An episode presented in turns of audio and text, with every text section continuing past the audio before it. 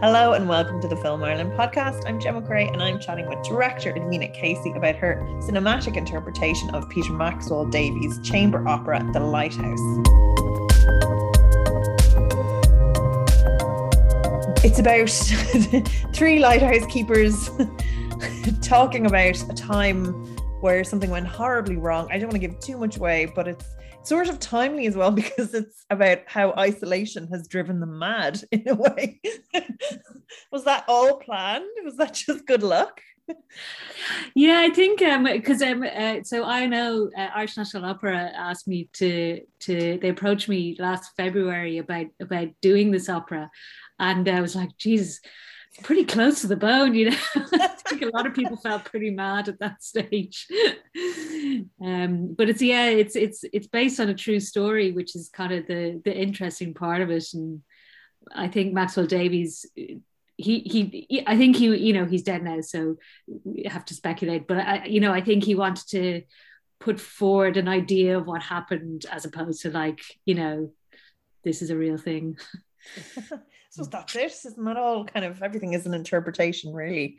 Yeah. uh, anything that's not actually the physical event itself is a, is an interpretation even an edit of it so sure yeah, but it's, it's it's um it's a very beautiful it's very um visually beautiful and and stylized. I'm, I'm just wondering what's your approach so when you were asked to come on board with this um what's your approach to going okay we'll shoot this do you know do you know kind of immediately the styles and the looks that you want to go for do you work with a team to get the aesthetic what's your uh process with this Oh, thanks for, for saying it's it's nice. It's it's uh, that's that's nice to hear. You know, you, you never quite know until people see it. Um, no it it it was like i was really excited by the proposition because they they wanted to obviously because of the context of being covid and there was no live audiences they wanted to do something for screen and they were kind of they i mean they they do loads of stuff for screen but they were sort of interested in exploring you know something that's maybe a bit more cinematic than say some filmed opera normally is. Like a lot of time opera is shot just multi-camera um, and it's all from the auditorium, just pointing at the stage. And uh, personally, I've always been kind of really fascinated by the idea of making putting opera on the big screen because it's um it, they're all big stories. It's all high stakes. And i think actually there's something kind of interesting about that you know because you know the big screen is, is, is similar you know? So because there was going to be the screen version and then there's also was going to be a live tour we needed something that was going to work for everything. Yeah. um, so uh, originally I thought I was going to do it like really realistic and like basically because because we had to build a set, so we were going to build it. And all. Is that traveling with you because it's beautiful? Like I love the the kind of striking. It's almost like a fan style thing that changes. Oh, the, the light like at the back. Yeah, yeah. Really cool. That's it because basically we wanted so it's like a that's like a it's like an imitation of a Fresnel lens. Um, we kind of took artistic license with it because we wanted something that was going to be representative, but also could do different things to sort of suit the mood of the of the opera or whatever. Um, and so we really just kind of originally I wanted to do it like really realistically and like like feel like put the audience as if they're like in the room with the singers.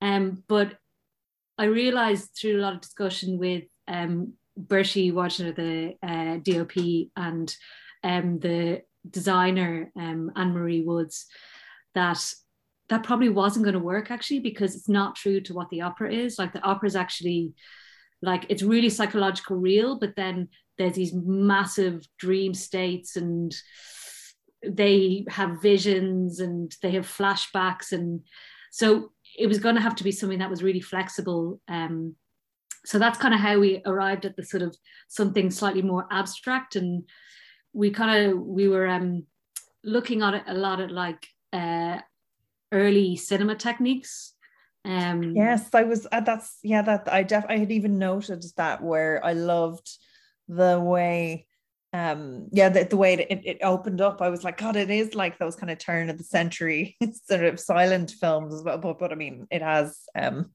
well I, I, I really needed the subtitles. It has subtitles as well but even the pacing of it i was like it felt like um yeah like one of those kind of silent films. And then the the, the title cards. So I yeah, that was really it was yeah. really enjoyable as well because it suits the, the era so well it was kind of like because we knew that I think with, with opera you do kind of have to have the text with it because it, sometimes they could say sing one word for like 30 seconds you know? So you, you so you just sometimes you need that assistance with it I think. And um so uh, yes we knew we were going to have to have text on screen and um I just really loved the idea of like trying to create something that's sort of vintage but also that can sort of be be flexible. And um yeah so sepia was like a really big thing we were kind of exploring and backlighting obviously. And we were studying a lot of like i was just watching a lot of like um uh the passion of st joan or um cabinet of dr caligari's cabinet. With that kind of dramatic feel but i but i love it because it's just that step out of reality and you, you feel it as well. Like it's it's really um it's just something that it's a real pleasure to watch especially in this and oh, suits their mental state i suppose. Yeah i think because you know we also kind of felt like i think what film does really well is kind of sell realism and i think um that was kind of one of the challenges we had to overcome because opera isn't necessarily realistic. It's like big brash heightened so we kind of just wanted to do something. I think that's why the sort of to just do something that was slightly more heightened, kind of felt would sort of fit both with but with both forms, I suppose. And you're the person definitely to deliver that because you have your background in theatre and then your filmmaking experience as the as the uh, Bingham Ray New Talent Award winner. Oh yeah. so award-winning filmmaking experience. So it's a good kind of mesh of the of the two worlds. Mm-hmm. Um, and you're directing the stage run of this as well. That's yeah, yeah, we're, we're in rehearsals at the minute, um, and so it has like a live tour that goes around um, Ireland uh, from the twentieth of November, um, and uh, so yeah, so it's it's kind of it's it's it's it's and it's funny because I'm in rehearsals at the minute, and we're going back through, and it's funny just how you have to adapt some of the scenes you know some things work great on screen and then other things just don't translate and so Eh, mostly we're not having to change too much, but it's it's been a really interesting exercise in terms of just how performance changes between the two mediums. Yes, because um, definitely that was one I was going to ask because there were some beautiful, subtle moments of emotion caught there that I was like, that are gorgeous to watch on screen, but like definitely if you're sitting in the back row, you're you're not catching it at all. You know, and I was like, I was like, how are they going to do that live? but it but it was really lovely like the performers were amazing what how do you sort of work with your performers how do you elicit that emotion I think, with I think, I think it was just I was really lucky. Um, the Brenton Ryan, Ben McAteer, and John Molloy just were really up for it. I think you know because it, they were really thrown into the deep end because they've just so much going on between like musically, like the music is quite challenging, um, and then super detailed staging, but then also to have a camera in their face. Um, it was re- like they, and they were just really they were they were just really up for it. And um, we we we filmed over two weeks in um in Draíocht Theatre in, in Blanchardstown, and we kind of filmed about ten minutes a day. Um, so and I think funny enough, I think the hardest thing for them was the repetition of filming. You know they just weren't used to that just doing it over and over and over again getting the different angles. I think they found that quite uh, quite hard to come come get their head around a bit um, which I suppose you, you kind of just don't think about that, you know, when you're or, or you think that's the easiest thing instead of having to remember everything in one go. Like for me, that's the, that would be the mind blowing thing is to sit down and do everything live in front of an audience, like continuously. Yeah, that's true. Actually, yeah, like the thought of just kind of putting yourself your balls out there. um I suppose it is getting into the, the, the movement of that. And would you have worked with them? I suppose it's it's funny now doing the rehearsals after the recording as well. Like you're like it is. I suppose it's it is a different medium. yeah it is and it's it's um like there's some things uh yeah i think there's i think there's there's gains and then there's also things that that you kind of miss i think but going between the, both of them i think you know like something i would love more uh, is for us to be able to see the sort of stay the set more because it's really like uh, the lighting designer Sinead Wallace did a really beautiful job of just you know really just creating the tone and feel of it. Yeah, it's um, stunning. And it's really lovely. And I, I kind of think one of the things that are be, lovely to watch as a, as a viewer is the the difference in physicality in the different moods and how they're captured because it's the same space and you can clearly see it's the same space. And you think on screen oh maybe like you know like in a cinema there's so much or in a theater live theater there's so much more selling it and you're physically there. But it was like actually it really works. Like it looks like it's a completely different room almost in certain moments yeah i think and and she really because like effectively it's it's really just a giant ramp that the singers are on and just light so it's um she's really she like and it, i think something that was really interesting was just really basic stuff that we realized when we got filming that you know we had sort of uh, had plotted out the lighting for the whole show. And then when we pointed the camera at it, we realized that we had to bring all the levels down like by half just because you know the cinema cameras are just so much more sensitive. So it was it was a really weird thing of like looking up at stage and them being almost in darkness but then on camera they looked nearly blown out of it you know? Um so yeah the things you learn. Yeah and was this shot during one of the lockdowns? Yeah it was really eerie like we were just there was you know i think there was about a crew of 20 just in the theater for two weeks. Um, we rehearsed for, for three weeks before that as well. Um so uh yeah it was a bit it was, it was kind of daunting the idea of having to do 10 minutes a day just because I just wasn't used to you know that sort of working at that pace. Um even with three weeks rehearsal actually. But um yeah no we we, we got there I think. Yeah I suppose that is that's a short day really. Got no pressure.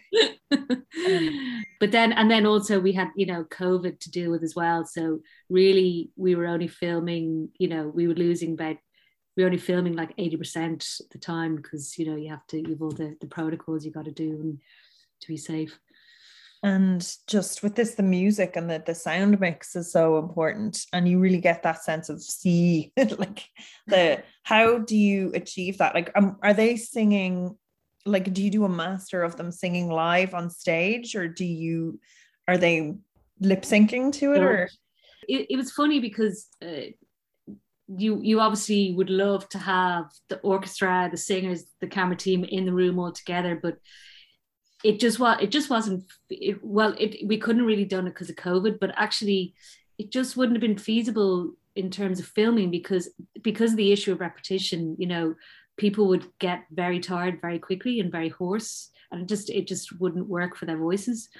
Um so we so everything was uh recorded in Windmill Lane and then we basically had a, a track that we worked to bit like a bit like a music video I suppose um and uh but the lip syncing thing was such a you know you had to get it on the second otherwise you know you couldn't use it or use a take or whatever um, but like it, interestingly, we got I think one of the most fun parts of it um, in the post production side um, was when we made the sound mix. The I had sort of planned to put in a whole sound design over the music, but actually Maxwell Davies opera is so like he's so precisely thought about every single note and what it's doing that we didn't need sound design because he has like flutes that are like seagulls or like you know he's got these big drum swells that sound like waves. It's really he was kind of a genius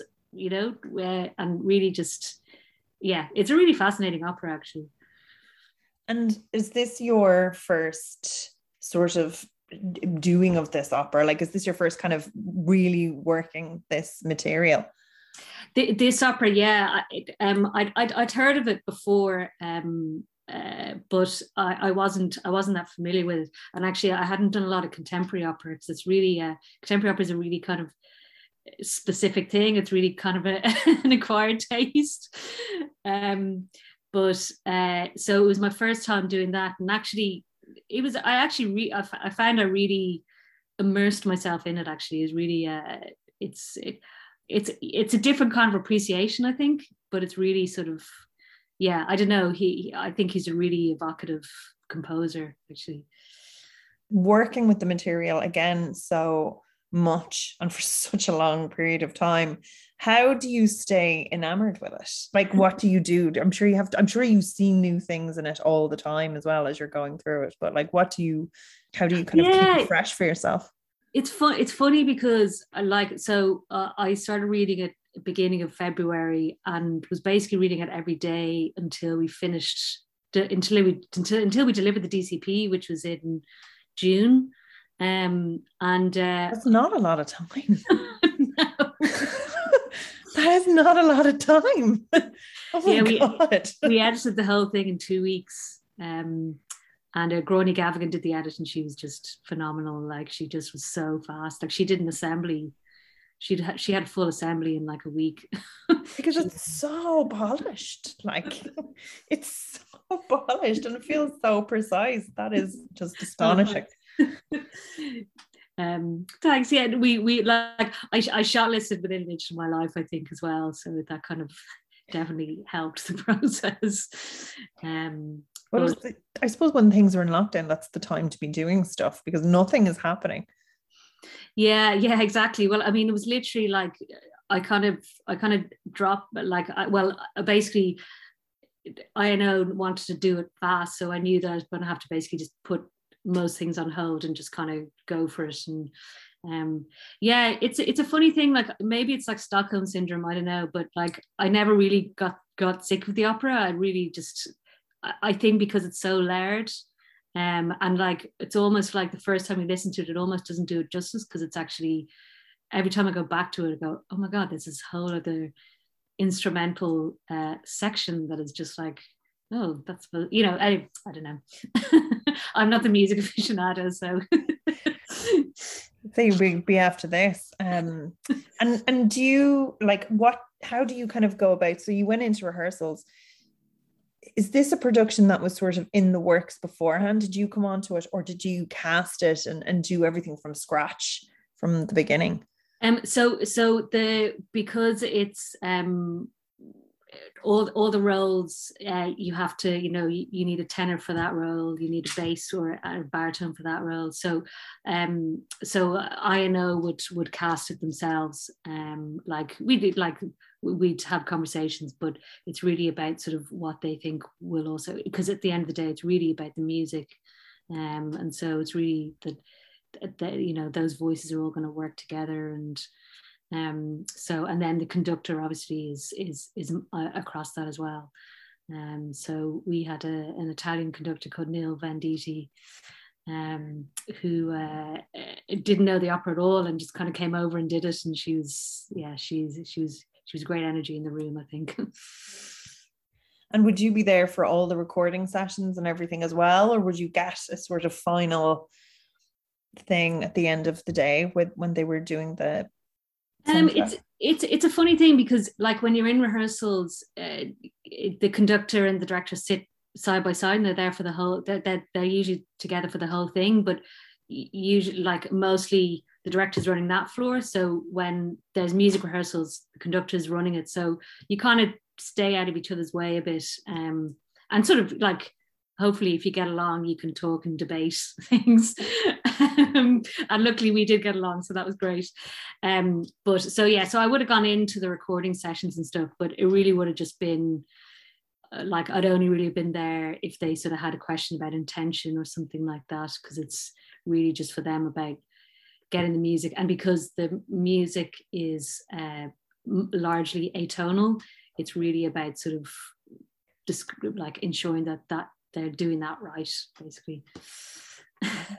so that's interesting because it's good to know because obviously that's a like it's a whole different world to know like this is the protocol where you're like this is your lane. You do not cross it. You know like in film it's like you were the author but I do think definitely in theater it's more a writer slash then the director that has a yeah. different like they have very very different roles as well.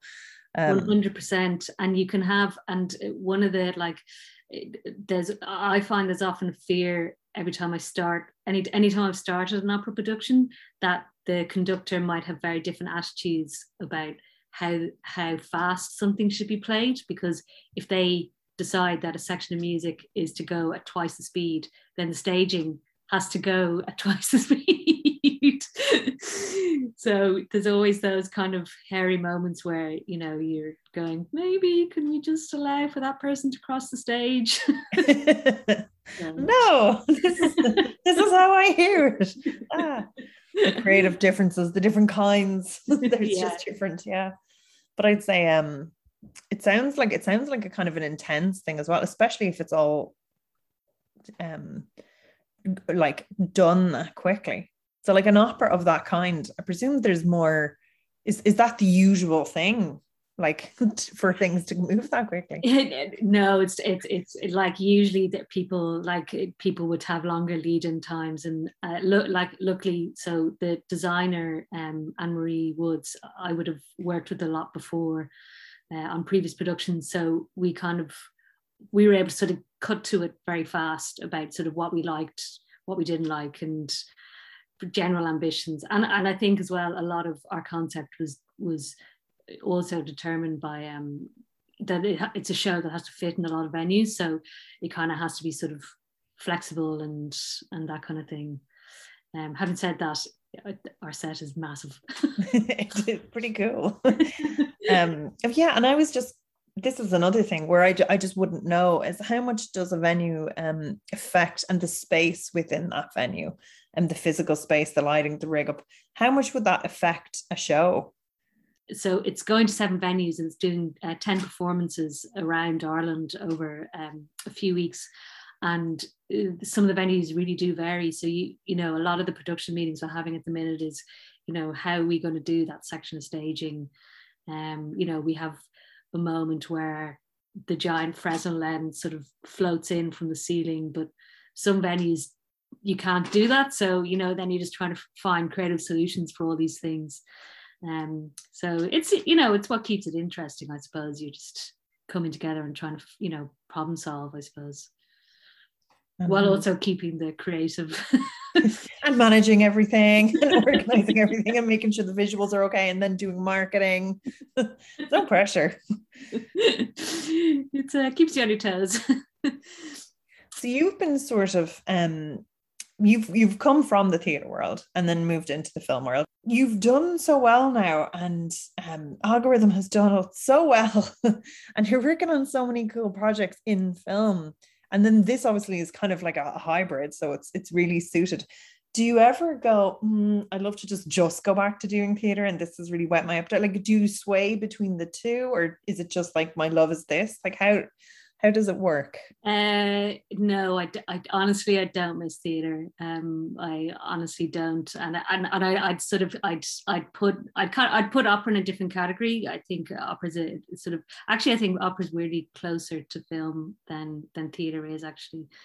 Um oh so, interesting. Elaborate actually before we move on. That's a, that's really interesting um i think i think it's that it's it's it, i think theater is very uh, writer focused, very uh, performance creator focused, whereas opera, you, you, know, you're very determined by the score, and, and I think cinema, you're very determined by you know similar similar things. You, it, it has to be a certain way, and like there's a lot of like as uh, fr- from a director point of view, like you do kind of have to storyboard operas. You know, you have to you do have a kind of a shot list and you know before you start it i would stage the whole opera before um, before I commence. A bit like with film, I would shotlist everything, and so I think that's kind of where I sort of find the connection with it. Um, but uh, yeah, I mean, I'd love to. I really would love to explore this again at some point, like just this maybe with a, a, a different, maybe more like a, a classical opera, just to sort of see what that would be like. Um, I think you'd have to, you definitely would have to adapt it. I don't think you could do like a direct recreation of the opera but i think there's something i do think there's something in it as a as a as a medium and um uh, I think there's unexplored potential with it. Um, so yeah. So this is your first sort of time doing something of of this style and and this nature what have you have you learned much and also i think doing it during covid it's a special sort of added pressure and stress and cost to everything. So i'm just wondering have you learned much or what would be your yeah i think i think just um like definitely one of the things is like being super organized and doing your homework um just kind of because i think I, I think if, if we hadn't planned exactly how we were going to approach the shooting i think we would have been really goosed. Um and so just I think it, it was and it was really nice just to actually get into almost like a mini studio context because you're basically just like you're shooting on a set um, and you're not really moving for the day. So th- that was really that was really great because it just um, uh, yeah, it, I think it was an ambitious an ambitious piece. Have you had a cast and crew screening yet? Uh, no, we haven't. We haven't been able to do that uh, because of COVID. Really, like it, the the the screenings. Uh, so the, the the the screen version did a, a tour around Lighthouse around Ireland um, during the summer, um, which was really cool. They got like an inflatable screen and um, sound system, and they just put it up next to lighthouses in different places, and like it played in the Aran Islands and all this kind of cool stuff. Um, it's fabulous. Um, I'm really excited to see in the cinema, though. I have to say, like, just to sort of, I think, like to see that, to definitely to see the sort of visuals and the performance in, at at that scale, but also I think just to hear the sort of orchestral music, like to hear that, like to hear that part of it in a um in a cinema context, I think could be really really interesting and powerful. Like as well, again, like that that sounds system that that sound mix is just really beautiful. They they really like it's um it was done by Ergodos uh, and then and then finished in egg and they really um yeah it's it's it's, it's really sort of it's such a key part of it I think you know I mean being an opera I suppose. So um, we can see it. And just one question: What are you working on? Anything now going forward? Are you doing something completely different? So you're going to have your um, your ten performances after the twentieth do you have your 2022 slate lined up? Or are you like i'm going to take a break now for everything? yeah I'm, I'm i'm actually writing two films at the minute so it's it's a bit full on at the minute to be honest i'm supposed to be getting married so. Oh, congratulations oh my god. Having a wedding is almost like a production in itself So oh god, yeah. So many moving parts. Even like the call sheet said to be there at 12. I tell you. That priest better be there. um so yeah, so no, I'm just I'm I'm writing at the minute. Um uh, I, I'm actually just back from um Torino Film Lab. I was I was over oh, in Madrid, um just uh, doing early development on a uh, uh, project that I'm hopefully going to do as a European co-production. So yeah, yeah. Okay, we'll come back to us and chat about that now soon. we have a bit more time than from February till June. That was but okay, so so just everyone can see it. It will be in cinemas on one night only from Tuesday, the 16th of November. So um, make sure to to get your ticket in for this. Um, it's it's it's it's a visual treat and it's performed so well and shot so beautifully. Um, and it like it, it'll be something again like I, I think the big screen and and a really fabulous sound system will, will will really do it justice. So i think there's, there's plenty to see. And then if anyone wants to see the live show uh, it's it's on a nationwide tour from the 20th of november. So thank you so much for chatting with us. Thanks gemma. Thanks Amanda. thanks film ireland